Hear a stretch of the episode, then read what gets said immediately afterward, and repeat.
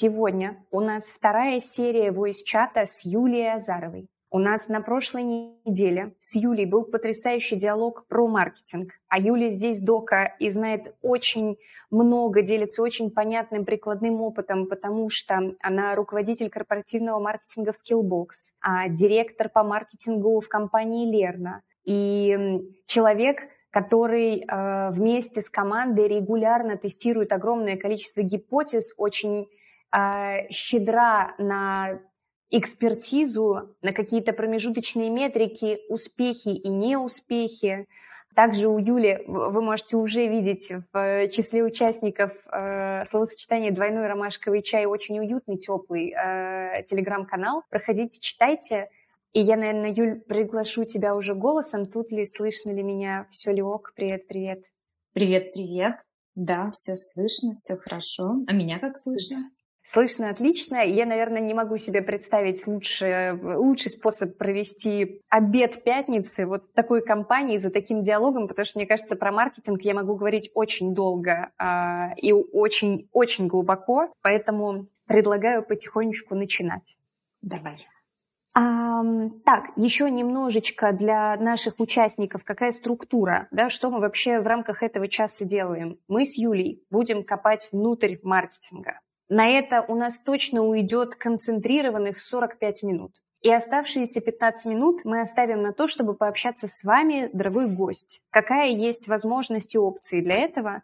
Вы можете поднять руку прямо здесь, покликать на кнопочки. У вас должен быть кнопочка микрофон или поднять руку. Нажимаете, я увижу ваш сигнал, приглашу вас пообщаться с нами голосом, задать свой вопрос.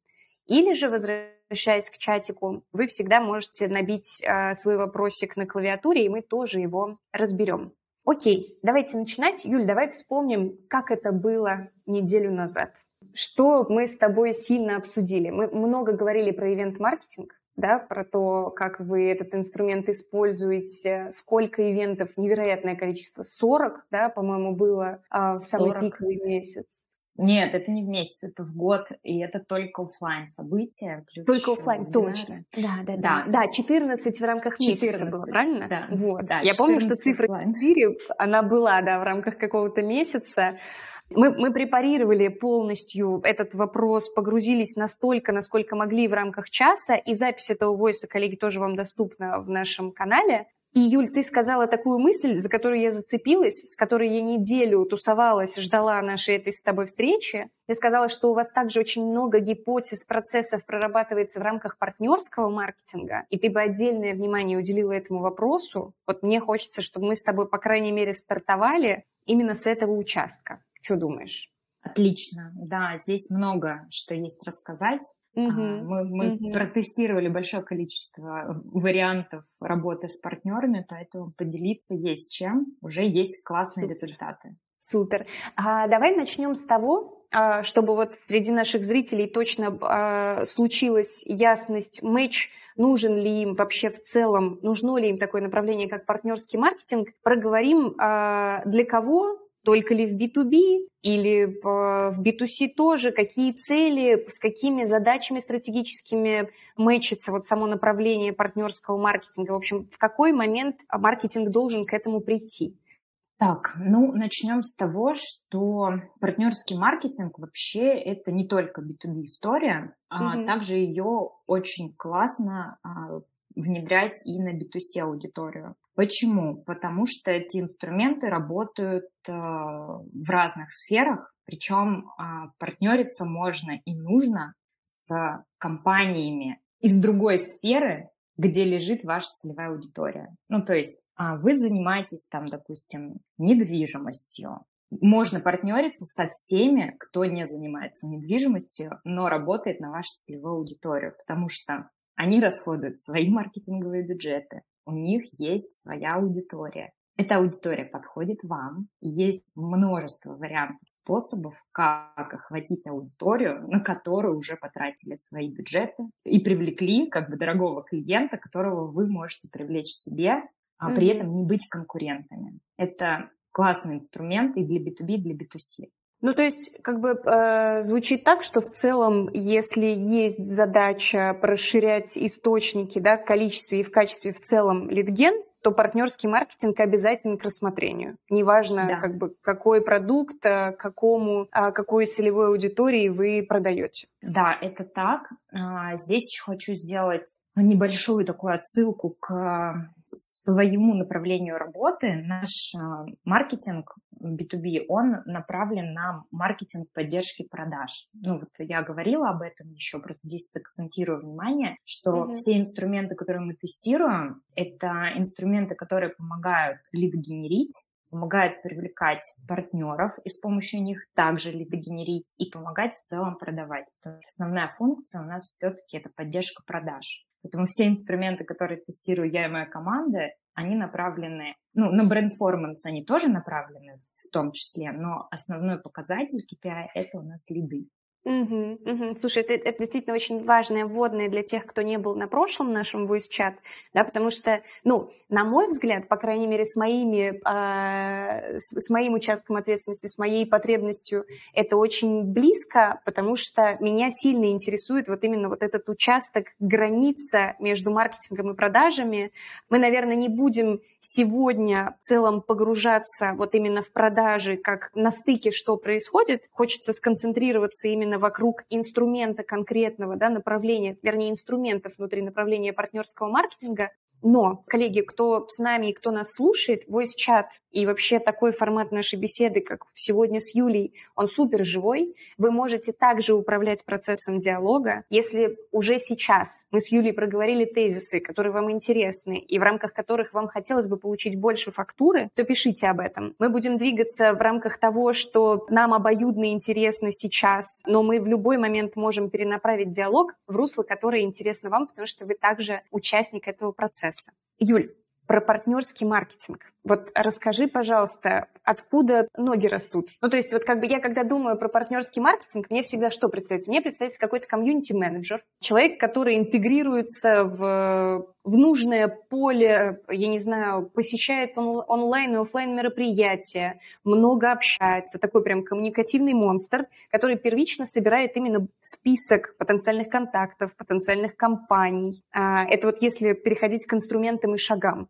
У нас нет выделенного человека, который занимается партнеркой. Я это кратко назову. То есть партнерский mm-hmm. маркетинг равно партнерка, мы ее так внутри называем. Mm-hmm. А, у нас есть две команды, которые работают на разную целевую аудиторию в рамках продукта. То есть у нас есть команда B2B, которая направлена на HR-директоров, и команда B2B2C, которая направлена на конечных э, пользователей, то есть на сотрудников. И здесь у нас есть разные варианты подхода, как мы охватываем и ту, и другую аудиторию с помощью партнерских инструментов. То есть, по сути, нет такого лидера коммуникационного, да, который выходит в поля и начинает работать над этим. Мы это делаем в совокупе, работая со всеми инструментами маркетинга. То есть, я сейчас поясню. Мы, например, mm-hmm. понимаем, что наш партнер, он из э, эдтеха, из сферы well-being. Ну, то есть мы в целом делаем такой анализ верхнеуровневый, да, и понимаем, где лежит наша целевая аудитория, когда ее изучаем. И в рамках а, там, выстраивания стратегии мы а, отдельным блоком прорабатываем партнерскую историю и смотрим на рынке, где лежит наша целевая аудитория, в каких сферах она представлена. В этих сферах мы выделяем как бы ключевые компании, ключевые решения, которые также помогают нашей целевой аудитории решить их вопросы, помогают улучшить им там, а, показатели в работе и решить основную задачу, которая лежит перед их обязанностями да, трудовыми. Вот. И мы смотрим на функцию, там, в нашем случае это HR, и их сотрудники. Мы смотрим, что лежит вокруг функции HR, и одна из сфер, куда они смотрят, это well-being. И вот мы знаем, что там из медтеха есть топ-компаний, которые подходят и генерят решения в рамках вилбинга. Мы приходим к ним и говорим, назначаем встречу, говорим, давайте с вами посотрудничаем. И, значит, сотрудничаем по всем направлениям, которые у нас в компании развиты. То есть мы с ними планируем и мероприятия, и исследования, и вебинары, и а, кросс-постинг постов в соцсетях, и рассылки по базам, и в том числе партнерский отдел, где мы представляем супер условия на а, услуги друг друга в рамках партнерского пакета для клиентов. То есть это такой совокупный большой а, слой работы, который, а, по сути, за бюджет клиента приводит к нам их аудиторию. А мы делимся в этом случае своей аудиторией. То есть здесь очень классно работает эта история вин-вин. Да, поняла. Вот ты сказала, что есть деление по командам, что вы, понимая свою целевую аудиторию, а, как бы представляете, где она может лежать, а у вас есть вин-вин офер для потенциальных партнеров. Как как бы вот как на уровне процессов у вас там условно, э, начиная от первого шага до полученного лида, можешь вот описать? Вот у вас есть этот список компаний. Что дальше вы делаете? Да, вы знаете, где лежит ваша целевая аудитория, у вас есть как бы представление, что предложить партнеру. Это встреча, офлайн, онлайн, кто это делает. Ну, в общем, вот чуть-чуть вот в участке прям спуститься хочется. Если тороплюсь, Обычно... останови меня, Рит, типа, подожди, мы еще фундамент вообще не потрогали, а ты на крышу поползла. Нет, а в целом плавненько идем. Я думаю, что здесь можно mm-hmm. уже перейти к тому, как мы организовываем процессы, в зависимости от того, ну, то есть у нас есть офер, у нас есть а, потенциальный партнер, мы находим контакт, то есть обычно это правило пяти рукопожатий. Сейчас они сократились еще сильнее. То есть можно прямо на сайт партнера зайти. У них там есть а, контакты либо пиар-службы, либо маркетинга, либо в целом пишите на почту. Партнеры всегда заинтересованы в такой истории. Потому что это безбюджетная история продвижения а, на вашу целевую аудиторию своих услуг. Нам еще никто не отказал, к кому мы приходили. То есть у нас есть список потенциальных партнеров. Мы собираем, пишем им письма на почту. То есть вот мы понимаем, что в этом месяце у нас такая-то тема. Мы связываемся с партнером. А, заходим к ним и спрашиваем, какая, какой у них вариант реализации вот э, всего оффера наиболее привлекательный. И начинаем с какого-то первого действия. То есть мы начнем, допустим, с вебинара совместного. Подхватывает группа а, вебинарной воронки, и начинает коммуникацию с партнером по этому каналу. И мы начинаем тестировать, как бы а, заходит нашей целевой аудитории партнер и его контент, заходим ли мы им. И дальше оцениваем уже воронку вебинарную, ну, это стандартная оценка. Если здесь мы сошлись и получили там заявки, а, лиды и вообще расширили свою базу контактов нужной целевой аудитории, мы идем дальше мы идем дальше по SMM-каналу, у нас есть общий чат, где мы скидываем контакты, и уже дальше вся команда подхватывает э, контакты партнера, соединяются команды как бы SMM с SMM, ивенты с ивентами, и дальше уже идет это такая матрица э, э, по организации разных маркетинговых активностей. У mm-hmm. нас это реализуется так, и работает достаточно хорошо, потому что на тестировании какого-то узкого инструмента, который а, может дать быстрый и качественный результат, мы понимаем, как дальше выстраивать стратегию с таким партнером. Вот. Обычно это начинается либо с вебинара, либо с кросспостинга в соцсетях. Но mm-hmm. так сложилось, что мы свои соцсети очень быстро раскрутили без бюджета, потому что у нас очень качественный, классный контент. А партнеры, к которым мы заходим, у них каналы всегда меньше, чем наш. И поэтому здесь э, мы сталкиваемся с тем, что есть нерелевантные такие показатели, то есть мы по-любому приведем больше клиентов, чем они, поэтому они подключаются еще и другими инструментами. Вот, поэтому здесь всегда есть возможность договориться и э, помочь друг другу, реально помочь друг другу.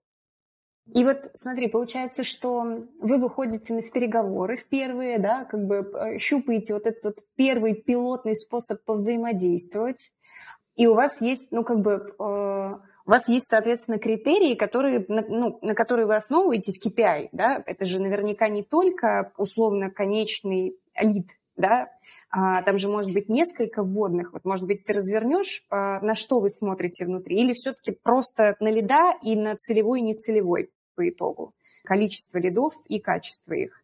Или там внутри есть метрики в том числе, например, по охватам, по ценности контента, там, я не знаю, ну, по дальнейшим возможным каким-то коллаборациям, по выходу в группу каких-то партнеров. В общем, что для вас есть результат вот этого первого пилотного а, запуска?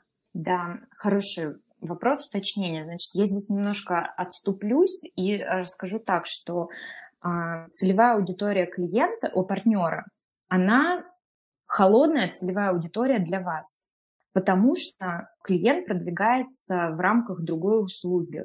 услуги mm-hmm. да? Например, мы продаем и а, рассказываем про обучение сотрудников, компании из там, сферы велбинга рассказывают про благополучие и здоровье.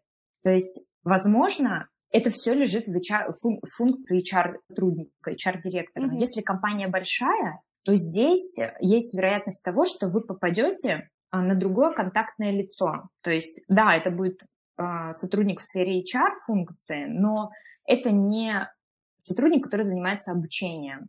Но у вас уже есть как бы а, входная точка да, в эту компанию. То есть вы уже получили касание с компанией, которая вам потенциально интересна. Поэтому мы никогда с первого контакта, там, с вебинара не оцениваем именно количество заведенных лидов, потому что их может и не быть. Угу.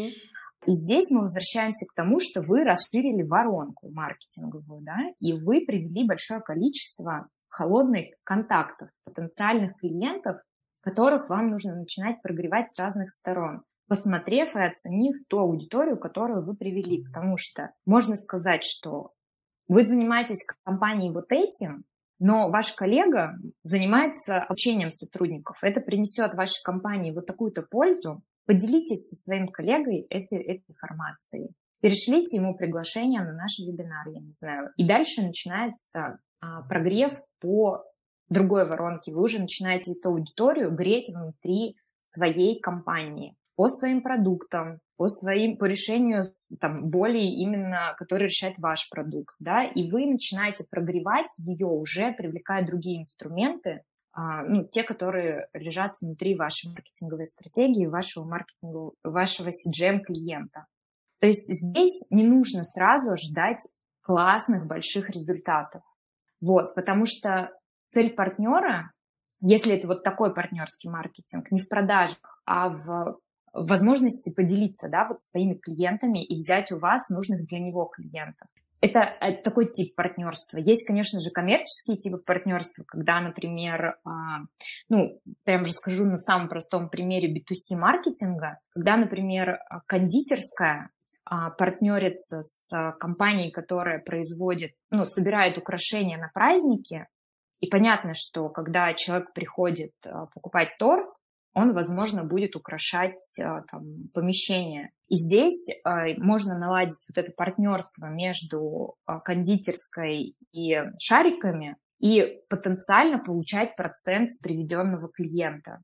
Но здесь уже как бы есть сформированная потребность вокруг одного события, да, нужная целевая аудитория подобрана, потребность понятна, и здесь они уже делятся конкретными финансовыми возможностями. То есть они могут прям договориться на какой-то процент от продажи, например, ну, условно. Mm-hmm. Услуга стоит 10 тысяч каждого приведенного клиента, я тебе 20% отдаю. Вот в таком формате. Это можно тоже сделать в рамках B2B, агентские такие договоры, вот. Но они все-таки в B2B работают немножко хуже, потому что каждый сосредоточен на своем, и а, на своем бизнесе, и на своих результатах, и здесь не будет другая компания продавать услуги другой компании так же а, открыто, как а, это в B2C ну, конечно. случится. Да. да, поэтому здесь партнерский маркетинг именно должен быть а, на уровне win Угу. Ну, то есть, мне кажется, как бы откуда росли ноги у моего вопроса, в большинстве случаев, когда люди подходят к партнерскому маркетингу, мне кажется, ну вот, по крайней мере, вот к этой первой итерации, да, к первому пилотному запуску делают фокус не на тех метриках и обманываются о результатах э, как бы проведенного эксперимента условно. То есть, э, во-первых, потому что не продуман участок действительно, ну, как бы получается, что э, мы собрали аудиторию, она должна быть определенным образом все-таки исследована и обогащена, да, то есть мы должны понять, какую аудиторию мы собрали, на основе этого выстроить цепочки касаний, чтобы дальше уже, ну, как бы это все могло сконвертироваться в лида. И мне кажется, это очень важная мысль, которая не не для всех очевидно, потому что есть достаточно много кейсов, где компании запускают партнерский маркетинг, но разочаровываются вот на этих первичных а, результатах и метриках. Да, вот нужно что уметь... Да, нужно уметь все-таки а, работать, выстраивать стратегию в долгую, потому mm-hmm. что партнерский маркетинг а, это для вас холодные лиды, которые можно утеплять очень качественно и очень быстро, потому что они, по сути, ваша целевая аудитория, с которой надо работать, которая даст классные результаты в перспективе. Но здесь нужно запасаться терпением вот, mm-hmm. и прогревать по всей воронке, потому что важно еще делать качественный анализ целевой аудитории, которая к вам приходит, и давать те оферы, и направлять э, контентную стратегию туда, чтобы она действительно вывела вас на нужного человека в компании, и привела к нужному результату. Я mm-hmm. не помню, говорила в прошлый раз или нет, но число касаний с клиентом по B2B воронке в этом году увеличилось. То есть если раньше говорили, что менеджеру отдела продаж и маркетингу нужно совершить около пяти касаний с клиентом, и тогда совершится продажа, да, это в долгосрочной перспективе, то сейчас в связи с тем, что, во-первых, а, у целевой аудитории возросла такая потребность к проверке, к долгосрочным отношениям, к получениям большого количества обратной связи и отзывов. Вот согласование и урезание бюджетов да, в компаниях произошли, здесь нужно обосновать эти траты. Касаний стало не 5, а 8. То есть мы должны теперь на три раза больше увеличить касание по воронке маркетинговой в том числе, для того, чтобы перейти к клиенту, к конечному результату, к продаже. Вот. И это такой показатель, который для маркетинга и продаж достаточно ну, большой. Он очень сильно вырос с учетом того, что в B2C продажах, да, заявка поступила, они продали, пошли дальше. Вот, в B2B продажах нужно 8 раз в течение там 3-6 месяцев встретиться с клиентом качественно, соприкоснуться, чтобы ему продать. Слушай, это очень интересно. Мы, мы в прошлый раз этого действительно не коснулись, и это, ну, мне кажется, очень важное вводное. А можешь, давай тут еще чуть-чуть немножечко остановимся, как вы для себя это тестировали? Ну, то есть, как бы вы условно опираетесь на исследование, опыт рынка, запускаете гипотезу и смотрите на конверсию. А как вы вообще в целом гипотезы тестируете у себя вот такого порядка? Это цифра с рынка, а угу. Почему она не очень релевантна для нас? Потому что мы, а, по сути, стартап, три холдинга. И мы в декабре залончили новый продукт. То есть он у нас только вышел. Мы там в декабре начали рассказывать через а федеральные СМИ нашим, нашей целевой аудитории, кто мы такие. Mm-hmm. Вот. И у нас здесь э, цикл еще длиннее, потому что mm-hmm. нам нужно сначала о себе рассказать, свою да. старую аудиторию, предупредить о том, что мы стали новенькие. Ну, то есть у нас э, еще сложнее путь, еще mm-hmm. больше э, касаний мы должны провести, потому что нас вообще никто не знает. По сути, нам с нуля нужно о себе заявить, подкрепить все кейсами. Ну, в общем, здесь еще больше работы. Э, это в целом как бы 8 а, касаний – это рыночная история уже существующих компаний, которые работают на рынке. Там вот я не знаю, ну, я предполагаю, что ориентировочно от двух лет. Вот, mm потому что тогда mm уже сформированная база, сформированное позиционирование компании, уже есть э, доверие сформированное в том числе, да, за эти два года. Вот да. в среднем, я думаю, что это вот такой вот показатель э, для нас, он э, желаемый, mm-hmm. вот, потому что у нас их больше. Мы Слушай, сейчас как раз пытаемся это оцифровать, еще пока нет конкретного результата, сколько мы делаем, но у нас точно больше 10 касаний. Точно больше 10 касаний. Это просто действительно интересно с точки зрения, что, по сути, вы касаетесь базы, которая там через одно-два рукопожатия с вами должна быть знакома, но вы именно презентуетесь как новый продукт, новое решение, и поэтому достаточно, ну, как бы емкий участок воронки у вас э, уходит на то, чтобы познакомить, ну, как бы с продуктом человека, да, просто как бы презентоваться, и уже дальше потом пробовать греть его на первый шаг к продажам. Да, да, так и есть. У нас mm-hmm. еще есть куча разных таких э, подводных камней, mm-hmm. которые нам тоже мешают. Это, например, то, что мы сначала появились в СНГ, а потом попали в РФ. Ну, начали в РФ все это создавать. И, конечно, за тот период пока нас не было, в СНГ уже сформировалась своя история компании, уже есть свои посадочные страницы, сайты и воронки, и соцсети. Они даже успели зайти на VC.ru, завести свой блог. И мы, когда начинаем выходить в РФ, после того, как уже вышли в СНГ, у нас здесь а, есть а, много моментов, которые приходится решать с коллегами из СНГ для того, чтобы занять свою территорию, вот, сформировать вот это позиционирование именно в РФ, потому что оно немножко все-таки отличается от СНГ. Mm-hmm. Вот, и когда наш клиент узнает даже наш бренд, знакомится с ним, он может попасть не в нашу воронку. Mm-hmm. Вот. И здесь у нас еще больше как бы работы с тем, чтобы проработать целевую аудиторию так, чтобы они не ушли в другие воронки других стран, потому что там тоже русскоязычная аудитория, там тоже сайты на русском, продукт у нас на русском. И здесь больше работы. Слушай, обалдеть, конечно, да. Это прям сильно утяжеляет миссию мало того, что действительно касаний больше, кажется, что само касание должно быть глубже, больше рисков, что оно будет сделано впустую. Сама итоговая конверсия, да, пока сильно под вопросом. Это, конечно, очень интересно. А вот если про начало воронки говорить, про то, как вы все-таки формируете вот эту приверженность к продукту, да, как бы, чтобы человек мог перейти дальше в диалоге, это через что происходит? Через экспертный контент? Как вы вот к этому подводите? Как вы рождаете вот, э, сейлзово квалифицированного лида?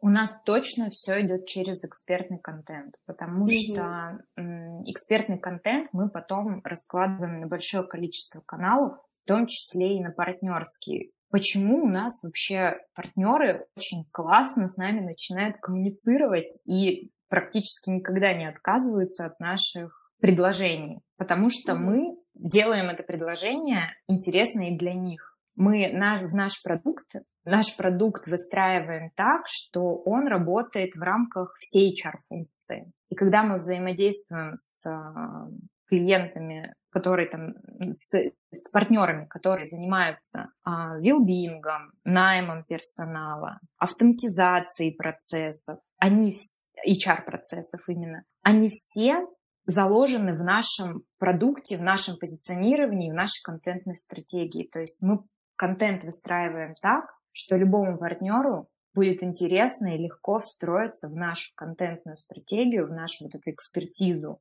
И HR будет интересно слушать и нас, и их. Вот это мы делаем именно с помощью контента. Звучит как беспроигрышный офер, Юль. Ну, правда. То есть как бы получается, что ты просто в начале встречи сказала, что HR — это много направленностей, много разных зон ответственности, есть возможность не пересечься, надо прогреть лида и так далее, а у вас фактически ваша аудитория авансом готова к практически любому продукту партнера. По крайней мере, точка входа уже намного проще с точки зрения вашей аудитории для партнеров. Да, действительно да. неудивительно, что они не уходят от вас. Очень мы понятно. с партнерами, ну, мы, получается, я работаю с февраля 2022 года, и партнериться мы начали где-то в, ну, я думаю, что в апреле, в мае уже mm начали первые такие делать небольшие тесты и меняться контентом, меняться подписчиками. И я поняла, что это очень классная стратегия в целом, как бы быть про обучение, но около mm всей функции HR.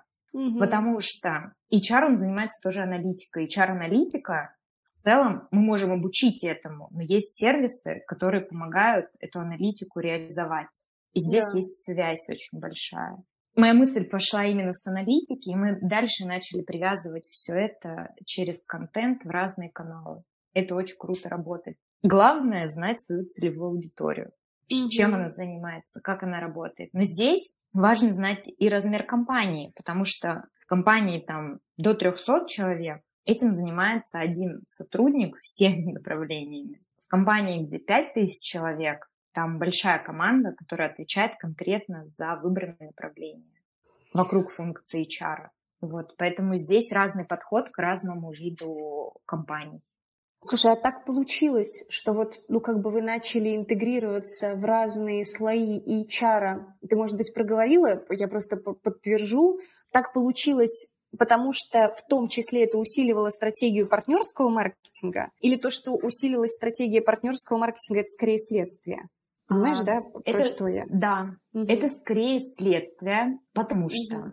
а, мы, работая сначала, ну, как бы B2B Skillbox, откуда мы, да, Лерна.ру, мы выросли угу. из холдинга Skillbox, и B2B Skillbox, он э, стал логичным продолжением B2C истории, потому что стали приходить сотрудники, стали да. простить, оплатить обучение от компаний. Так два года назад, там уже почти три, да, выделилось направление B2B Skillbox. Сейчас это оно перешло в Lerna.ru. Вот. И мы когда, я когда выстраивала стратегию вот в 2022 году, очень было сложно говорить только про обучение вообще в целом. Нам нужно было выстроить стратегию для B2B компаний в целом. Ну, то есть нам нужно было сказать, что Skillbox — это не только B2C, потому что было понимание на рынке, мы сталкивались с тем, что, а, ну вы же обычных людей обучаете, ну, то есть да. вы... И мне, я когда пришла, мне было очень сложно маркетингом сформировать позиционирование то, что мы маркетинг поддержки продаж, мы не, э, у меня не было бюджетов на пиар, у меня не mm-hmm. было бюджетов на статьи, что мы выходим, да, там куда-то. Ну, то есть у меня вообще не было никак, никаких денег для того, чтобы начать формировать вот это позиционирование. И я поняла, что если я сконцентрируюсь только на обучении, я охвачу сильно меньше аудитории, чем если я возьму всю функцию HR и буду вокруг нее а, формировать экспертность. И мы тогда поняли, что у нас есть Skillbox Media, классная медиа с супер полезными статьями. Мы сделали там прям классный блог про корпоративное обучение. И начали туда добавлять кейсы компаний, которые подходят под функцию HR. То есть вообще в целом у нас там очень большое количество контента, там не только кейсы, там исследования рынка, там э, статьи экспертные от HR, они делятся своими болями и рассказывают, как они их решают. И это не только про обучение, это в целом такая, мы его называли, назвали корптрейн, это корпоративный поезд, который вот напичкан всеми своими а, задачами, mm-hmm. которые нужно решать. И мы вот начали выстраивать экспертность вокруг всей функции. И отсюда, получается, у нас э, очень классно закрылась вся партнерка. Слушай, я, я не знаю, очевидно ли э, для слушателя, насколько, может быть, это просто сильно совпадает с тем, в чем я живу, да, и вокруг чего мои процессы строятся, но мне кажется, это очень важный инсайт. А, сейчас я попробую немножечко вот мы проговорили, Юль, твой кейс, да, как бы про HR-функцию, про обучение, про из B2C в B2B. Я чуть-чуть еще хочу проговорить вот с нашей стороны, потому что у нас плюс-минус, ну, как бы очень похож подход в этом отношении, потому что мы Sensei, Sensei – это платформа для управления процессами, в частности, в большей степени продаж – да, мы про операционные метрики сотрудников. Да, то есть процессы – это что? Это рельсы, которые позволяют менеджерам в отделе продаж бежать по конкретному сценарию, выгружать классные качественные метрики своему руководителю, можно управлять процессом, это самое важное. Не обязательно людьми, потому что есть система, да, и это как бы прикольно. Но действительно, э, чтобы добраться до этой потребности, да, до операционных метрик, до контроля, до регламента, мы должны очень сильно понимать и очень много транслировать экспертизы в целом вокруг отдела продаж. Ну, то есть, как общаются менеджеры, какая оргструктура у устойчивого отдела продаж, да, там, какое обучение в том числе внутри. То есть, э, вот то, что ты рассказываешь, настолько греет мою душу, потому что это так совпадает с моим видением вот как бы интеграции в B2B-сегмент. Надеюсь, что для кого-то это тоже будет ценной информацией сегодня. Я тут тоже дополню. Это классно, потому что вообще в целом очень сильно мир меняется. И даже функция директора по маркетингу, она становится такой директор по маркетингу, он становится интегратором и начинает работать на стыке всех отделов, процессов. Он так вот растворяет все швы в организации. И mm-hmm. можно сказать не только про директора по маркетингу, это в принципе про ключевые функции в компании. Маркетинг сейчас занимается и продажами, и а, аналитикой, и ценообразованием, и финансами, и стратегией. И вот все это вместе, оно плавно перетекает в другие отделы. Также и функция нашей целевой аудитории HR. То есть они занимаются тоже всем. Также yeah. функция там коммерческого директора он тоже занимается маркетингом. У нас маркетинг вообще, он в коммерческом блоке. То есть у нас маркетинг, он не выделен как отдельная функция маркетинговая. Мы mm-hmm. в коммерческом блоке, потому что мы решаем задачу продаж. Мы помогаем компании продавать. И основная ключевая функция маркетинга, ну вот у нас в компании, это все-таки помогать продажам реализовывать основную функцию бизнеса, быть да. прибыльным. Если вдруг Э, сейчас с нами есть люди, которые исследуют свою целевую аудиторию, потребности и так далее. Вот мне кажется, ты, Юль, сейчас проговорила действительно очень заметный скачок эволюции внутри вообще границ ответственности функций департаментов. Потому что условно не в таком отдаленном прошлом маркетинг ассоциировался, знаешь, там, я не знаю, с базовыми фреймворками, с креативами, с литгеном. Было действительно в большинстве компаний очень узкое представление о том, что есть функция маркетинга. Сейчас границы нащупать, где он начинается, где заканчивается, очень сложно. И вот как бы развивая твою мысль, хочу сказать, что если э, среди слушателей есть компании, которые продают, например, департаменту маркетинга или департаменту продаж, то наверняка вам сейчас может показаться, и это будет правильно, что э, вы не до конца исследовали функции этих отделов. И, соответственно, сконструировать релевантный офер тоже будет сложно, потому что вот Юля сейчас накинула, насколько богатые функции внутри департаментов, не зная их всех, невозможно, ну, опять же, может быть, я радикально, э, Юль, поправь меня, но невозможно иметь представление о потребностях, а значит усиливать как минимум свой продукт. То есть первично он может быть ок, но как бы чтобы развивать его дальше, очень важно изучить функции глубоко. Возвращаясь опять же к целевой аудитории. Да, согласна. Так и есть.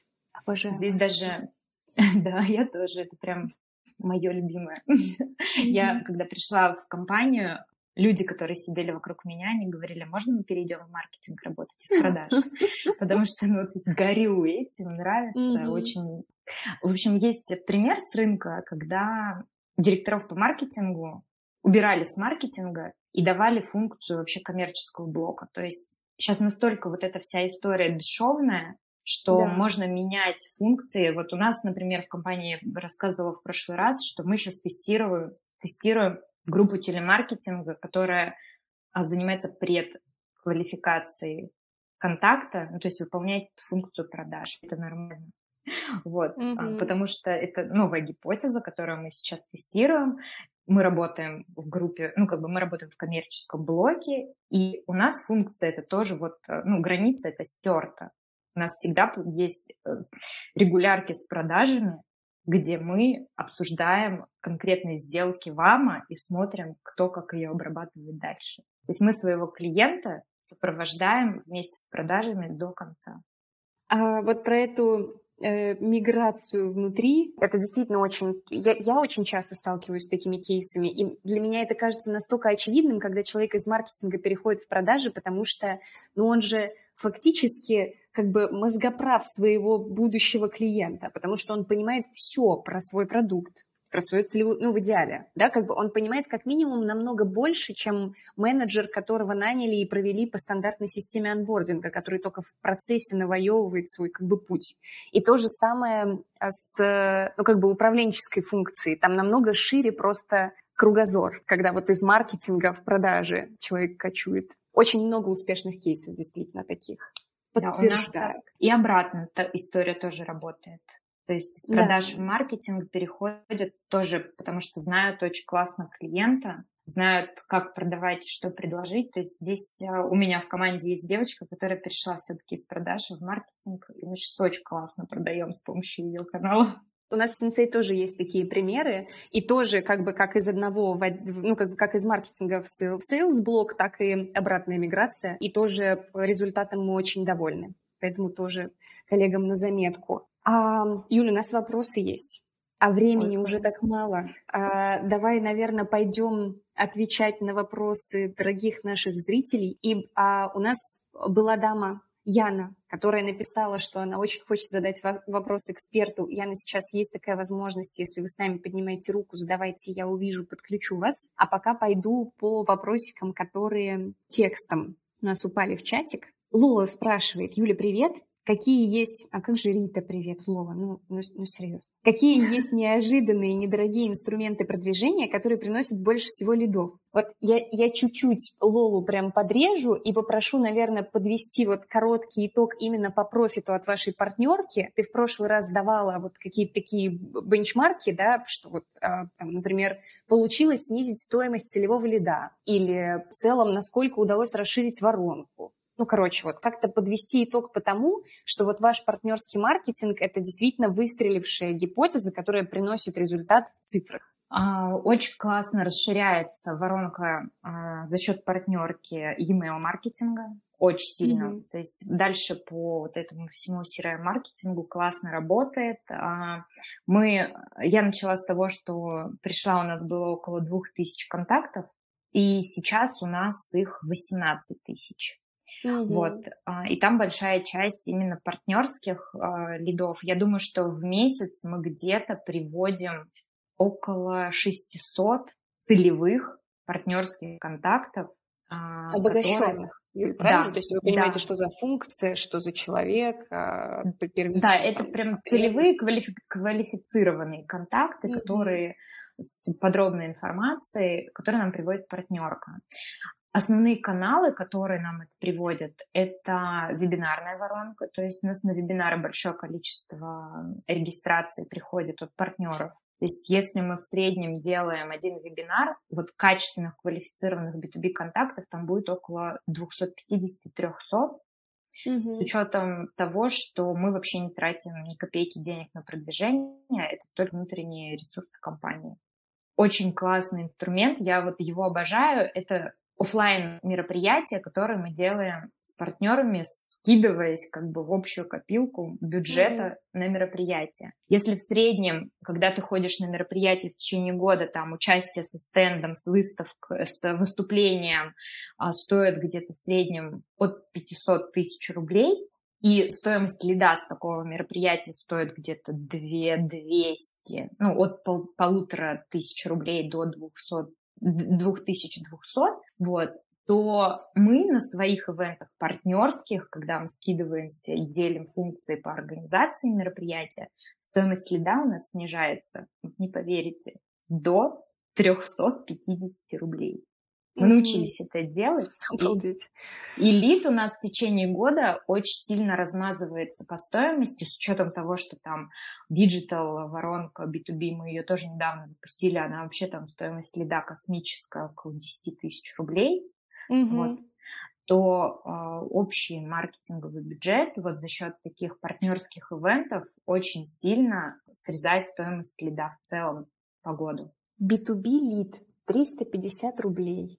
Юль, я, я крепко жму руку вообще и восхищаюсь, потому что реально, ну, очень крутой результат. Очень крутой результат. И отвечая на вопрос э, Лолы, да, вот ты подсветила несколько инструментов, подсветила метрики, правда, внутри партнерского маркетинга, да, партнерки. Может быть, ты можешь как-то поднакинуть еще то есть как бы что сейчас произошло? Да, по сути, Юля развернула вот этот флоу, как они, за счет каких действий, за счет каких ключевых шагов пришли к тому, что B2B лид у них стоит 350 рублей. Вот как бы мне кажется, это уже достаточно емкий ответ на вопрос, но если вдруг ты можешь накинуть еще инструментов, которые оптимизируют стоимость лида, также расширяют вход в воронку, вернее, расширяют воронку, а, но вне партнерского маркетинга, то я думаю, мы потребность Лолы закроем а, с лихвой. У нас классно, вот здесь именно лидов а, если про лиды говорить, да, угу. то самый качественный инструмент по лидогенерации – это мероприятие. Не обязательно их организовывать, не обязательно ходить э, со стендами. Можно ходить менеджерами отдела продаж, то есть просто регистрироваться бесплатно, угу. брать с собой планшеты, а в планшетах делать геймификацию, которая поможет привести вам клиента в воронку. То есть это живое общение, это оставить контакт, там, я не знаю, тоже, тоже колесо фортуны, это самое простое, да, что можно сейчас сделать. Mm-hmm. Вот, то есть вообще бесплатно, либо покупая билет на участие, да, он там стоит, я не знаю, в среднем, ну, по рынку это 3,5-4 тысячи рублей, это какой-нибудь небольшой ивент. Большой ивент там стоит, я думаю, что в, раз, в размере ну, 65 тысяч. Но в целом 60-65 тысяч за участие в мероприятии, а вы принесете за день, вот в среднем мы приносим с одного человека около 80 контактов целевых, которые потенциально становятся лидами. То есть это не только организация, но и посещение мероприятий. Если говорить про инструменты прям продвижения, то это качественный экспертный контент по всей функции вашей целевой аудитории, который будет формировать экспертизу, но это игра в долгую. То есть здесь не быстрые результаты, но игра прям стоит свеч. То есть нужно вкладываться в экспертность вашей компании, чтобы вас знали как эксперта номер один. Слушай, вот ты несколько раз подсветила сегодня механики, которые срабатывают в долгосрок, да, не про какие-то краткосрочные победы, но тем не менее, вот если разворачивать э, тот опыт, которым делишься ты, он достаточно свежий, да, как бы вот мы говорили с тобой в рамках запуска нового продукта, в основном про Лерну, а, и мне кажется, что здесь важно именно уметь формулировать промежуточный KPI, и как бы, ну, оценивать, как бы уметь оценивать эффективность Долгосрочно, да, понятно, но вот здесь и сейчас это тоже большое искусство, на мой взгляд. Да, много инструментов, которые могут сгенерить здесь и сейчас, но а, они требуют все-таки большого количества бюджета, потому что да. в основном ну, мы, мы живем всегда в парадигме, ну, в маркетинге, в парадигме того, что заморозили, срезали, а, не согласовали бюджет. Mm-hmm. Вот, и ты стараешься, ну, у меня, по крайней мере, всегда сначала стратегия на то, как я могу сделать это бесплатно с помощью партнеров, в целом с помощью экспертизы, а дальше я уже прорабатываю с помощью денег. Вот, у меня такая вот, наверное, стратегия, потому что в любом случае маркетинг B2B можно выстраивать и без бюджета. У меня есть коллега, которая в B2B-компании живет каждый месяц на 150 тысяч рублей. А, Юль, если э, предприниматели мира сего хоть что-то понимают в хантинге вообще, то если, ну, как бы, как минимум должны прийти к тебе или запросить комментарии или там контакты той самой подруги, потому что, ну, действительно, услышать вот эту точку зрения, что я сначала пробую всеми бесплатными способами, да, как бы и у тебя получается действительно доставать хороший результат, она, мне кажется, для маркетинга сильно нетривиальная. Ты вот сначала развернула вот эту стратегию, что все ударяются об несогласованные бюджеты, потом выбивают какой-то кусок, но настроение же совсем другое. Ну, типа, ты себе как нарисовал ожидания определенные, да, ты пришел, сказал, что я этот результат получу через вот такие деньги, тебе эти деньги порезали, соответственно, в твоей вселенной порезали и ожидаемый результат. И, соответственно, сам настрой и идея воплощения, она совсем другая, образ мысли даже совсем другой. Может, да. я, конечно, слишком по-философски завернула, а, но мне кажется, это важно и очень ценно. Ну, как бы для, по крайней мере, для собственников бизнеса и для людей, которые распоряжаются выручкой. Да, мне часто говорят руководители компании, что они не понимают, как я делаю маркетинг с таким бюджетом. Всегда, всегда просто говорят, Юля, ты золотце. Э, золотце. Окей, окей. Нужно ли ставить в отделе маркетинга KPI на лиды, если за это ответственен отдел продаж? Алина подобралась к, к той самой черте, которая немножечко пропитана духом конфликта и задает вопрос. Можешь ли ты, Юль, как-то прокомментировать это в твоей привычной доброй манере? Нужно ли в отделе маркетинга ставить на лиды KPI? Ну, здесь важно договориться, что считать лидом.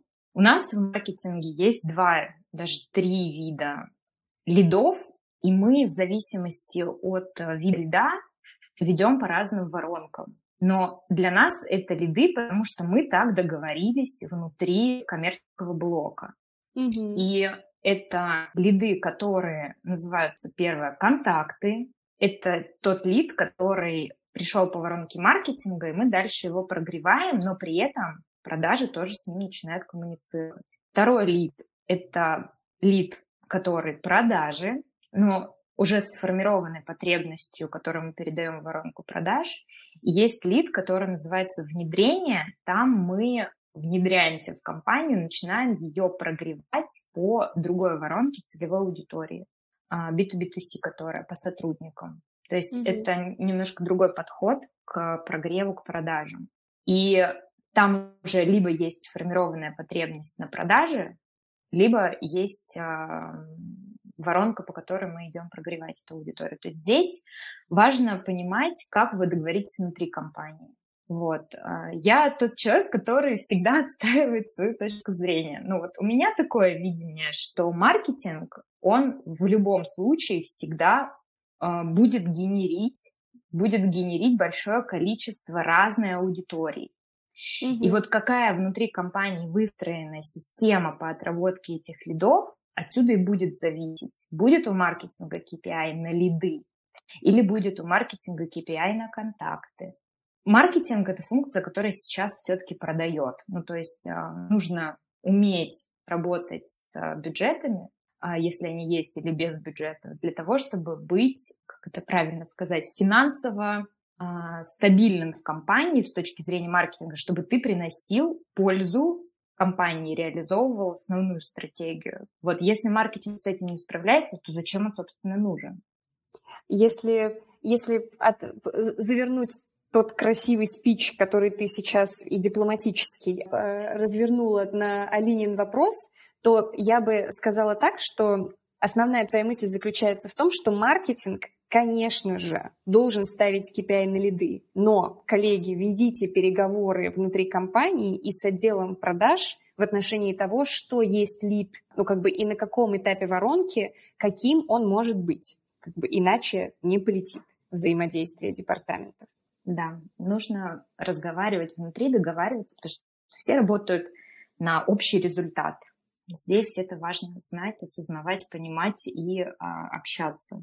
Юль, спасибо тебе большое. Я ужасно плотно слежу за таймингом, чтобы э, соблюдать договоренности и с тобой, и с нашим зрителем, но мне, ну, как бы и в этот раз, и в прошлый раз сильно не хватило времени. Я сильно рада тому, что мы с тобой познакомились, нам получилось так предметно погрузиться в маркетинг совместно. Очень рада знакомству и тому, как нам удалось с тобой пообщаться эти два прекрасных войс-чата. Спасибо тебе большое. Рит, спасибо. Э, я, на самом деле, недавно была на конференции, услышала там от Артемия Лебедева фразу, что эксперту важно давать не больше 10% знаний на одной конференции для того, чтобы было интересно к нему вернуться. А я сижу и думаю, а как можно дать больше? Потому что здесь столько всего можно рассказать в разных направлениях и в разных, ну, углубляясь э, и расширяясь. Вот здесь я понимаю, что это в принципе невозможно. Вот поэтому я понимаю, что если у вас будут вопросы, хотите еще yeah. пообсуждать, пишите мне лично в телеграм-канал или куда там, куда хотите, на почту. Я буду готова пообщаться и ответить, в целом сделать какие-то партнерские тоже проекты, потому что нам это интересно, мы любим такое. Класс, класс. И обязательно, да, коллеги, пользуйтесь возможностью познакомиться лично, возможностью не послушать диалог двух людей, а вовлечься в диалог с экспертом. Опять же, вы видите активный кружочек Шелдона, надпись «Двойной ромашковый чай», и как минимум подписаться и чаще касаться Юлиных мыслей, то, что я сильно рекомендую. И продолжая тропинку от Шелдона, Юль, скажу нашему зрителю, что ты подготовила для наших подписчиков прекрасный подарок сегодня. Мы с вами находимся на пороге выходных, суббота-воскресенье. И Юля, как истинный фанат э, сериалов и кино, подготовила для вас, коллеги, подборку, на какие сериалы и фильмы вы можете обратить свой взор на этих выходных, чтобы подчеркнуть оттуда в том числе маркетинговые инсайты. Потрясающая подборка. Сейчас она прилетит в чат э, или не сейчас, не сейчас, но в течение дня. Пользуйтесь, забирайте. Спасибо, Юль, тебе большое за нее, за мысли, за экспертизу. Да, и вам спасибо. Было очень приятно с вами пообщаться. Взаимно, взаимно. Надеюсь, еще удастся повторить как-нибудь. В любом случае, мы работаем с тобой в рамках одной большой миссии и на очень, ну, на самом деле, мы, мне кажется, достаточно близко находимся на рынке, и я уверена, что а, еще неоднократно увидимся, и, может быть, с нашими зрителями в том числе. Спасибо большое. Спасибо, пока. Пока-пока.